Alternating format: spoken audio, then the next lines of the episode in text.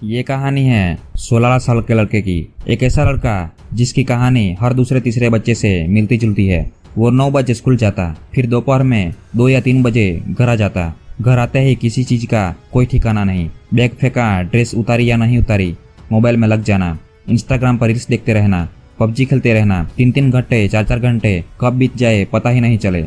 और जैसे ही छह या सात बजे वो दोस्तों के साथ टाइम पास करने निकल जाता और फिर रात को एक बजे, दो बजे घर आ जाता। उसके पेरेंट्स को लग रहा था कि वो पढ़ाई करने जाता है। वो लड़का बिना किसी से कुछ कहे, चुपचाप आकर सो जाया करता और फिर सुबह आठ बजे उठता। ये थी उस लड़के की डेली रूटीन लेकिन एक दिन जब वो दोस्तों के साथ टाइम पास करने के लिए शाम को जा रहा था, तभी उसके पेरेंट्स कुछ बात कर रहे थे। तभी वो चुपके से सारी बातें सुनने लगा। वहीं उसके मम्मी पापा उसके भविष्य के बारे में डिस्कशन कर रहे थे कि देखना एक दिन हमारा बेटा बड़ा होकर आईपीएस बनेगा आईएएस बनेगा। वहीं पापा कह रहे थे कि नहीं, हमारा बेटा जज बनेगा। मम्मी कह रही थी डॉक्टर बनेगा। फिर कह रहे हैं कि वो जो मर्ज़ी होगी, वो हम उसे बनाएँगे। लेकिन हमारा बेटा ज़िंदगी में कुछ न कुछ तो बड़ा करेगा। और हमारा नाम रोशन करेगा। और वो लड़का, उसके मम्मी पापा की बातें सुनकर रोने लगा। वो अंदर ही अंदर खुद से ये कहने लगा कि, यार, मेरी ट्वेल्थ पास करने की औकात नहीं है और मेरे पेरेंट्स मुझसे न जाने कितनी एक्सपेक्टेशन बड़े बड़े सपने सजाए बैठे हैं। उस रात उसे नींद नहीं आई। वो पूरी रात रोता रहा, बस रोता रहा। सुबह हो गई, वो छत पर चला गया और ज़िंदगी में पहली बार उसने उगते सूरज को देखा। उस उगते सूरज को देखकर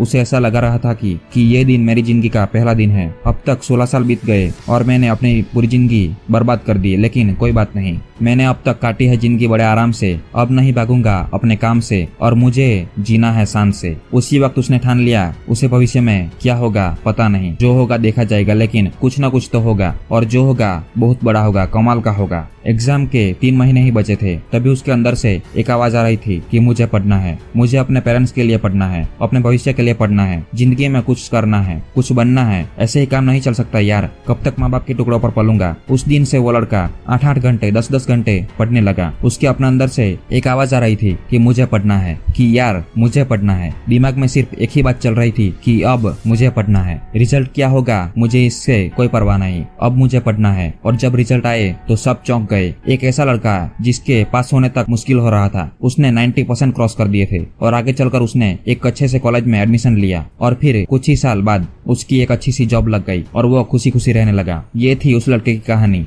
उस लड़के की तो अंदर से आवाज़ आ गई, लेकिन क्या आपके अंदर से आवाज़ आई? ये तो कहानी थी, लेकिन अब बात आती है आपकी, जिन्होंने फ़ोन अपने हाथ में पकड़ा हुआ है और मेरा वीडियो अभी तक देख रहे हैं। क्या आपके अंदर से कभी ये आवाज़ आई थी? यार, मुझे पढ़ना है। यार, बहुत टाइम पास हो गया, बहुत पबजी खेल लिया, बहुत इंस्टाग्राम पर रील्स देख लिए, लेकिन अब मुझे पढ़ना है यार। ज़िंदगी में कुछ न कुछ तो करना होगा, ऐसे नहीं काट सकता इस ज़िंदगी को, जैसे बाकी लोग एक रेस में भागे जा रहे हैं। जिसकी कोई मंजिल नहीं है। अच्छी ज़िंदगी नहीं चाहिए। क्या ऐसी आवाज़ आपके अंदर से कभी आई है? नहीं आई है तो इंतज़ार किसका कर रहे हो? आज ही अपने आप से ये प्रोमिस करो। क्या होगा पता नहीं, जो होगा देखा जाएगा, लेकिन मुझे आज की डेट में पढ़ना है। मुझे पढ़ना है। मुझे पढ़ना है। ऐसी और भी वीडियोस देखने के लिए चैनल को सब्सक्राइब करके बेल आइकन प्रेस ज़रूर कर लेना, ताकि ऐसे कमाल के वीडियोस की नोटिफिकेशन आपको हर दिन मिल सके।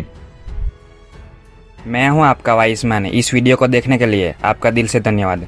मिलते हैं अगली कमाल की वीडियो में. Thanks for watching this video